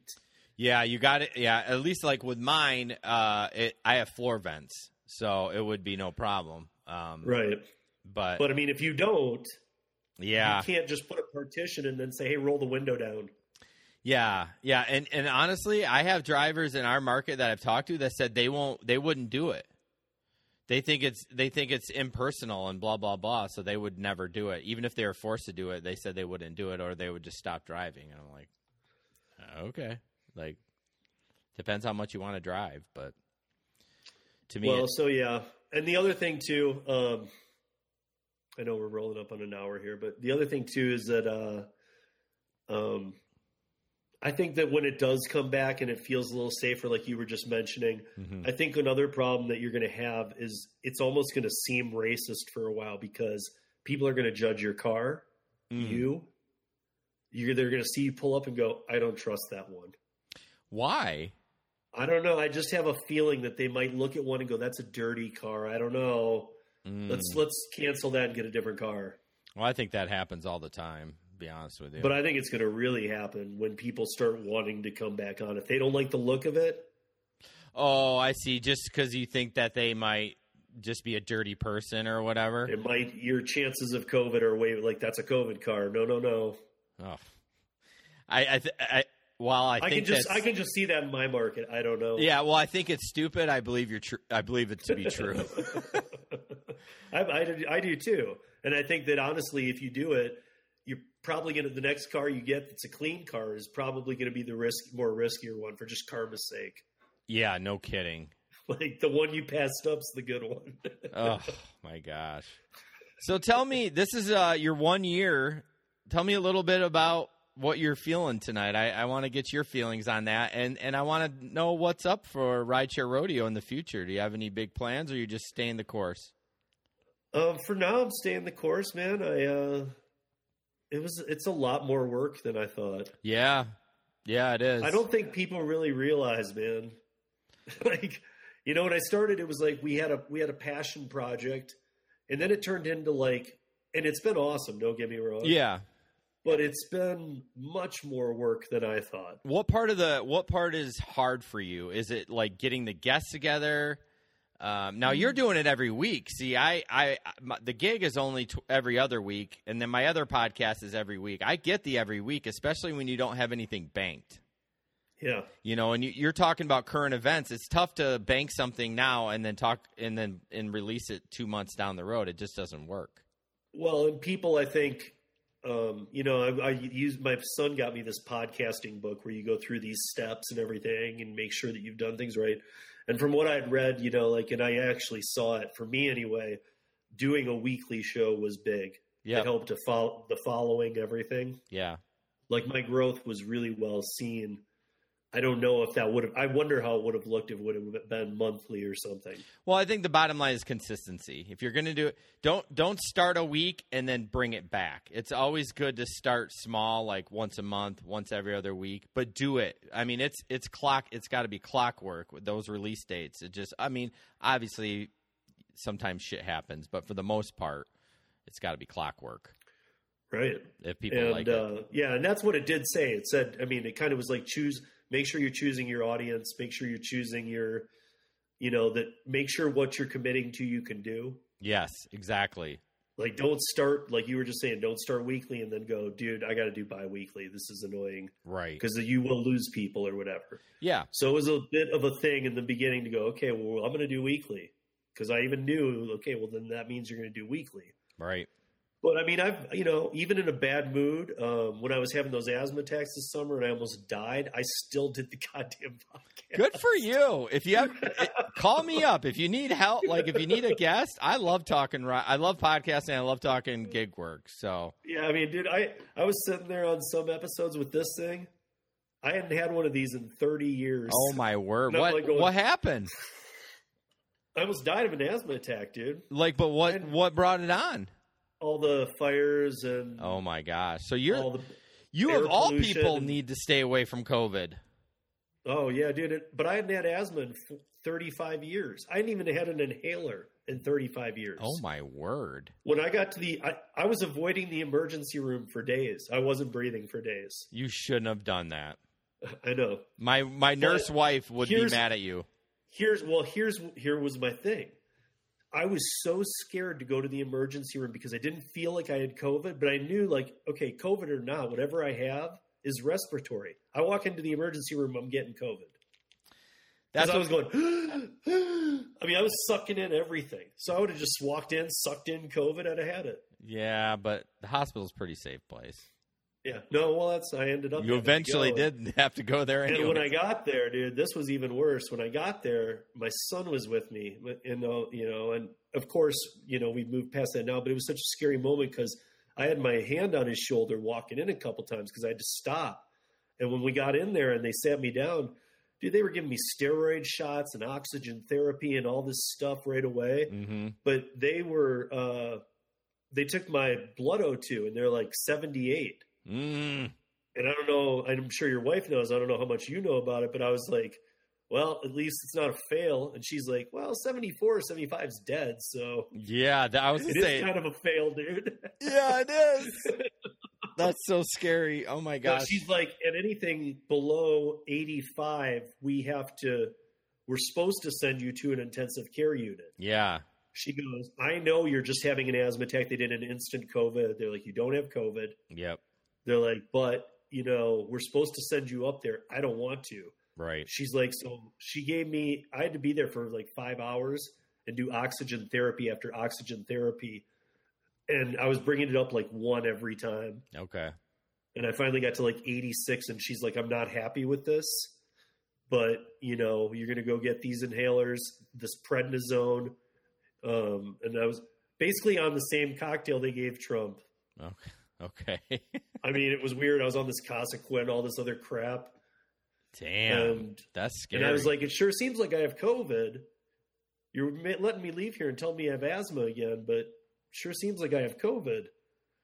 And Yeah. she was like, you know, it's kind of all the same symptoms. Really, it's, you yeah. know? Here's the treatment we'd give you if you had COVID. So part of me honestly wondered if she knew I had had COVID, and she knew that I was past the death part of it or whatever, Okay. and knew that I, that there could be no good there, and she was letting the asthma let me off the hook Maybe. because she knew, dude, I don't want you staying here. Like you don't need to take up a bed. You're doing okay, Right. and and I don't want you staying here because I'm afraid you'll catch it. Yeah. Maybe she was doing you a didn't, I didn't solid. know. I mean, I don't know. I just kind of was getting this read from her, like, you know, like, let's just get you good and get you out of here.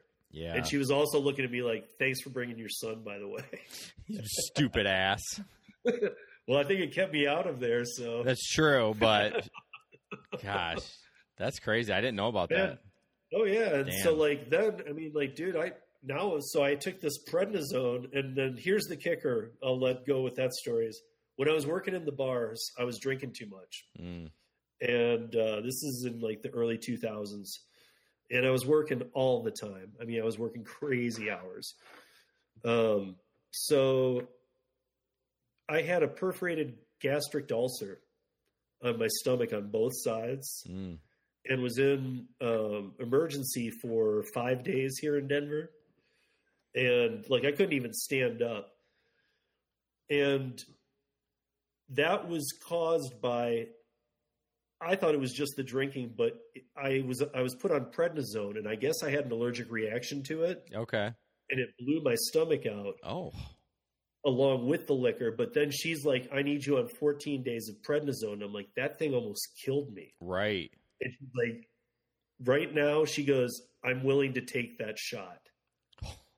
It's what she told me to my face. She goes, she goes, you didn't die from it the last time. You have to take this. Oh my gosh. So I mean, I literally left there going, dude, you just gave me death pills. Like, Well, you would know when the first couple doses if it was bad because you'd be feeling the pain. I know, but here I am scared as shit anyway. What a rough time, dude. I'm so sorry. This summer sucked for me, man. Oh. That's so, and we don't have, uh, my son and I don't have air conditioning in in our house. Oh no. So at night we crack the windows. Yeah. In the mornings I shut them, let the Oh. house really cool down. Okay. Um, so I mean, there was all that, and then, dude, it was, the one of the saviors for me anyway was getting HEPA filters. Okay. I've got these big, like we've got three of them in the house now, and our house isn't that big, Okay. uh, but we've got these three big HEPA filters. Is one do you like plug into the wall? Yeah, Okay. I yeah, bet that helped. stand like this tall. Yep. Yep. And Nice. so, I mean, I got to tell you, that really cleared the hell out of the air. Yeah. because those wildfires like at night we would just we got to a point where we were just leaving a few of the windows open to get the air in then we'd shut them in the morning turn those things on the air was great in here Wow. so i was just dying man That's crazy. but for the podcast man yeah it's uh you know we had a reason in the beginning i think some of the other things that i've faced is just you know it, i don't think people realize that it really becomes a whole thing it's not just like doing it that day Yeah. it's like through the whole week i'd think Yep. and not like trying to like scrape something together like ah but more like i had a couple ideas what was the best one to go with right. so there was like then there was like taking the show notes before and what i was going to cover and all this stuff and the news but then it was more like even through the week i i mean i, I literally probably just brain time had 10 hours of trying to not think about it where i was thinking about it Right. Yeah, it helps to have a co-host that's on regularly, or or maybe just a partner in crime because they can have do some of that work. Um, Yeah. But I mean, I enjoy it. I, I love it. Um, I don't know if I'd be able to do it every week with gig.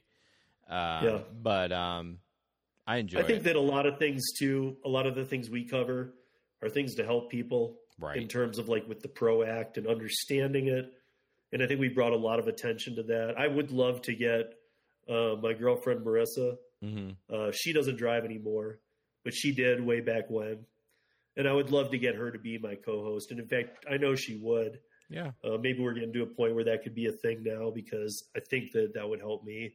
Yeah, it, it's help. It helps to bounce something off somebody. You know what I mean? I mean, I think you've been doing a great job. Um, I really enjoy your part of the show because I think you dive a lot deeper into some of like the Pro Care Act or whatever AB five. While we graze over it, you know, our show is more focused on helping maybe a, a new driver on some tips and tricks and and those kind of things and having fun and building the community. Um, Right. So I, I really like what you've done with the podcast. I, I think it's needed. Um, you know, the rideshare guy is like the OG, but man, I've listened to his stuff and it's just, I don't know. Nothing against him. I like Harry. I think he's a nice guy, but the podcast is just, it's just not for me. No, and he doesn't. I know Harry well, and I, I like Harry too. But he's looking for. He's a lot more micro mobility Yeah. and things of that nature, which is fine. Yep. But I, like last week. Um, you know, we had a bunch of guys. Like I think Ron said it best. We had a bunch of guys just talking shop. How fun was that? I loved it. I would have liked to have them all on video because so I could see their faces. But I actually, once we got settled in, I I really enjoyed those guys. They were Yeah, super I mean, smart. I mean, those are the kind of guys I've met. Harry wouldn't do shows with them, Right. Exactly. and that's the kind of people I have on. Yeah. And I think that's the same kind of people you'd have on. I'm just touching. I'm just talking about different things than you. right. Exactly. But I think they're those same guests. Yeah. I, I'd like to have all those guys on. Yeah.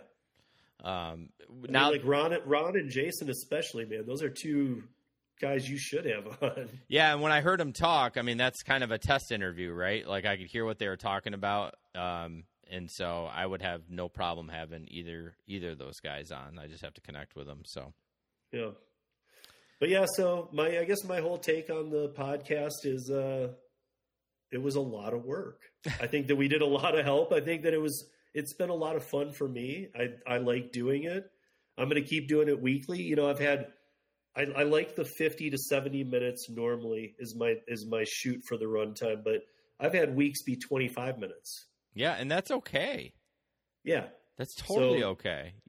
Yeah. I mean, I know that sometimes I've looked at myself like, dude, was that just a cop out or what the hell did I just do? Nah, don't beat yourself up. It- especially when you're doing it yourself. If you're just sitting down to record, I don't know how you do that. Like I love to talk, but I couldn't do a show with myself. I just Well, but I'm covering topics. true. I mean, you might you might find that you could if you I could if I did, and it'd probably be a 30 minute show. It really would. It wouldn't be something where me and Jesper are going back and forth, and and you know, and then it helps to live stream it, right? Because then you have the comments. There's jumping off points there. People are like, "What's what's this about?" or whatever, and so that that leads to like every time I go into a show that's got a short rundown, it still ends up being an hour and a half. You know what I mean? It just I, I I can't get away from that hour and a half, you know, number. It seems, but. Well, so for, so now my new my new I guess the one new take I have for this year is when it's just me, no guest. I'm shooting for a runtime of 40 minutes, That's good. and then when I have a guest, I'm going to shoot for a runtime of one hour. Okay. That's good. I mean, I think that's people listen to me in the car. That's I mean, most of my listeners listen to me while working. Yep. And so that's the feedback I've got. I think that's two good runtimes. Okay. Yeah. Because if I have a guest, it's too hard to keep it under the hour. Yeah, once you get because especially if the guest is uh, not comfortable around a mic or talking about stuff, it takes it takes twenty minutes to settle in, anyways. Or if they are. I mean, like when I had uh, um, the CEO from Dumpling on, you know, like we, I had really done my research on Dumpling. So we jumped in that minute. We ran like an hour 40 and it Oh. didn't stop. Wow, that's that. It's kind of cool, and it's also like, oh my gosh, dude, like I got to edit this, and But but we but I didn't have to because there was nothing I could edit out. It was all so necessary of for I mean, it was constant, great stuff. nice. And so I was like, man, it's long, but that's one you got to have. You got to listen to it. See, I don't mind long ones because I listen while I'm on my machine all day. So I got eight hours. I I pound some podcasts away. I don't even listen to music. Right. Like all I do is listen to podcasts all day. So make them as long as you want, bro. right. But Um, so yeah, but I mean, like you being on the show is kind of uh, cool tonight because probably had it not been for you, I wouldn't have picked up this bad habit. Yeah, I mean, we tried we tried to start something early on when we met, and it just didn't quite fit. And then I was fussy with you when you started your podcast. I'm like, what the, f- you son of a bitch. Uh, But, but now we're now even you said it today. We don't do the same thing. no, and it, and you know what? I And don't. Uber Lyft drivers have been around for five years. All that rideshare rodeo is is is Uber Lyft drivers live. Exactly. And honestly, even if we did do this stuff, I'm not like that. I, I'm friends with everybody. There's so much Right. there's listeners everywhere. You don't have to be an asshole to people. Like it's it's cool. Like we should all collab. That's how everyone grows. Like yeah, you're you're not going to get every listener, of course not. Um, you know, we each probably share some listeners, but you're not going to get them all, and that's okay. It's all about collabs, man. Yeah. I mean, I think last week was a perfect example. We had a great week of listenership. Did you? Yeah. I think Yeah. it's because of the social media tagging that all you guys were in there too. Yeah, I, I So tried to people who might listen to you or whatever Yeah, checked it out. Like I want to hear this. Or yeah, if they watch Jason's channel, he's got seven thousand subscribers on YouTube. yeah. You know, so I mean, they saw his name tagged. Okay, well, I'm gonna. I like Jason. I'm gonna check this out. Yeah, that's the number one way to grow your show is get on other people's podcasts. That's the freest. It's free, right? It's just Yeah. the, it's just recording with someone else, and and you will grow listeners slowly but surely that way. So I can thank you for this uh, gift or curse or whatever you. Well, I'm I'm happy to help you out, man. You know, you just give me a text and I will yeah, I will no, help you you. always out. have. You always have, and that's why I was happy to have you on tonight. Um, you know, I don't know where the conversation about rideshare really is going. I was kind of trying to plan something a little different with that, but I'm lost in the mix right now with where it's headed. Yeah, I I am I'm too. kind of I'm kind of focused on the gig economy like you are, but more even like we've even interviewed people who don't do app based gigs. okay. I've had, you know, I had the leader of the anti five movement on the podcast. I had a lady who was part of the anti five uh, movement in California who ran a uh, um, a nonprofit opera house in L.A. and had to shut down due to AB five. That's ridiculous. So I mean, we talked to true gig economy people from 30 years now Yeah, who've made their life out of it. and then all of a sudden they get Yeah, screwed. they can't earn anymore. That's crazy. And that's who really got screwed in California. But um, you know, it's it's been awesome. I've really met some great guests. I've really um, learned a lot Yeah. outside of my market. I really th- one thing I can say I learned is market to market. Yes. I had no I, I mean I, I had an idea, but I had no idea how far and deep it went till I really started talking to people. Yeah. you know and we and with para and stuff i work with david and those guys over there and you know if you go to withpara.com and you look it up and you scroll down on the landing page to the bottom you see our team and you see like 22 year old 22 year old 22 year old steve Sixty-five. i mean i stand out so much there's all of our pictures yeah. and our titles there Nice. and then i'm like the last one and i'm this old dude Hey, you need you got to bring that.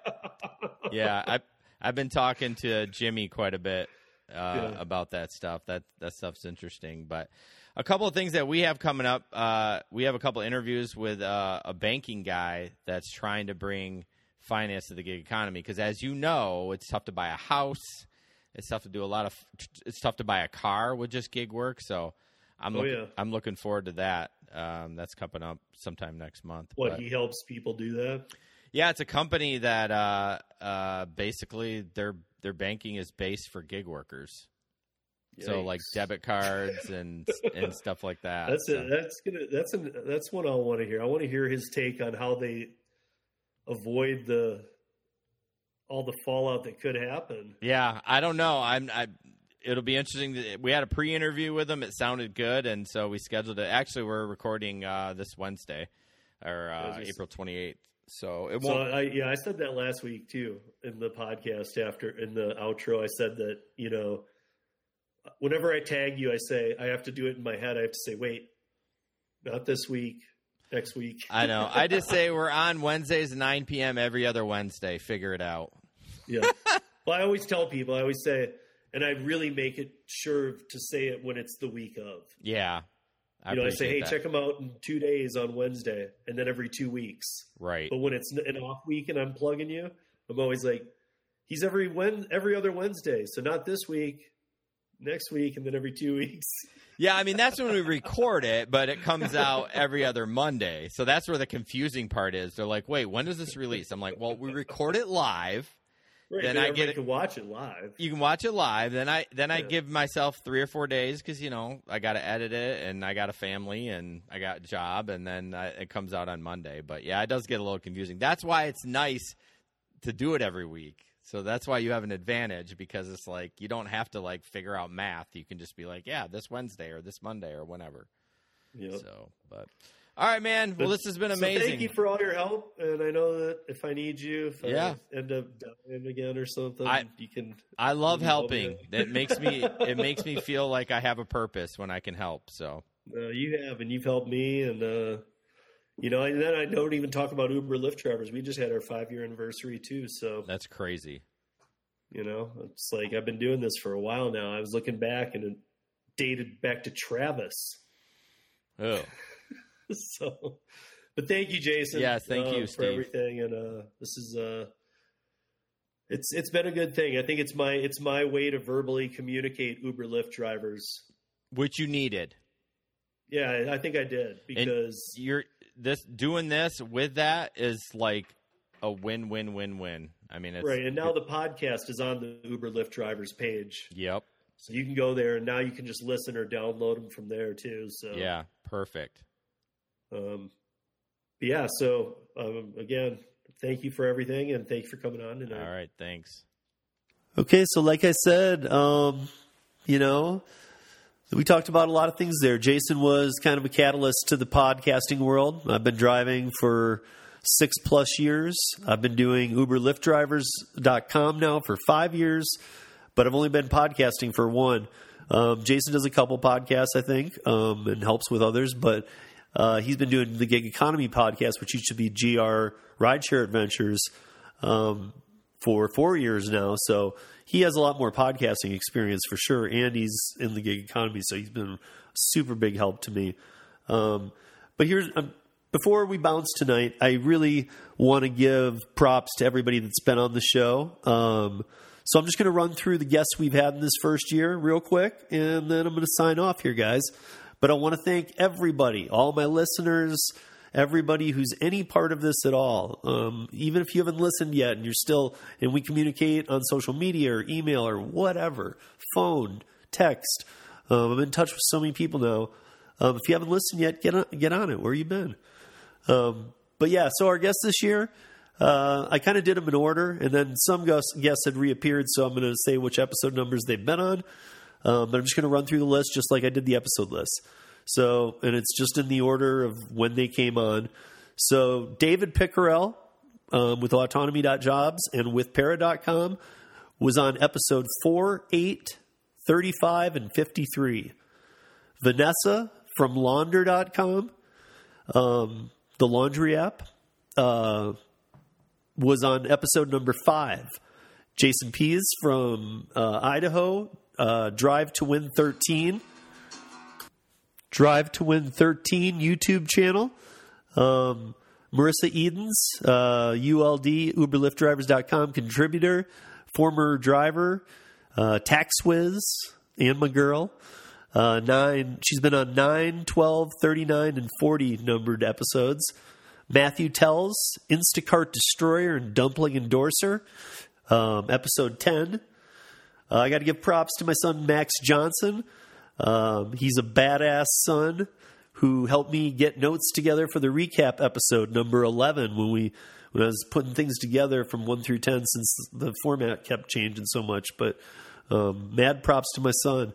Uh, Tremaine Hayho who uh, wrote directed and produced the rideshare movie uh, episode 15 Tony Fumano the AirPod vehicle partition number episode number 16 uh, James Fakuri CEO founder of BidBudApp.com, episode 23. Gail Gordon, nonprofit opera house um, owner operator in Los Angeles, episode number 26. Great episode, by the way. Um, Adam Brill, Denver Uber driver who had uh, UI clawbacks and um, super good guy, Adam. Um, he made actually national news with this because he's a functioning autistic. And, uh, he did everything right on the paper documentation, and they still got clawbacks on him, and it was just a real mess. So if you want to hear um, what they did to a functioning autistic driver, listen to episode 27. We have a really good conversation about that. Um, CEO founder of Dumpling, Joel Shapiro, was on episode number 28. Brian Greening, CEO founder of Legal Rideshare, episode 30. Um, we had uh, two of my guy, two of my team members from With Para, Jimmy and David, both on episode 35. Uh, Joe Bianco, The Drive to Kill, episode 36. John Wilkerson from Ride State Up, uh, RideUpstate.com, uh, episode number 43. Doug Fieg, the uh, Maestro CEO, the Maestro app, number 44 episode. Larry Duncan, Lifting with Larry, episode number 45 and 53. Lisa Rothstein, freelancer, cartoonist, self employed, California independent contractor for 30 years, made six figures, made six figures a year um, until AB5. And she is kind of a, a spearhead for that anti AB5 in the Prop 22. Uh, episode 46. Episode 48 and 53, Ron from EntreCourier.com. Uh, lead organizer with Gig Worker Collective, Willy Solis, episode number 49. Uh, my London uh, brother, Uber driver and blogger over in the streets of London, Morad, episode number 51. And my uh, friend and uh, podcast mentor, Jason Thierry, Gig Economy Podcast, episode 53, and today's episode. All right, guys, that makes up the year anniversary and the longest episode ever. Um, you guys all have a great week. Uh, go out and get some. Have a good time. Be good to people. Uh, you know, um, be good. Do something cool. Uh, I'm gonna leave you tonight with the with the new song recorded by Tori Pater for our podcast. And uh, again, I'll have it. We'll have it edited up soon, but we'll play the full version coming out tonight. All right, y'all. See you back here next week on the rodeo. Peace.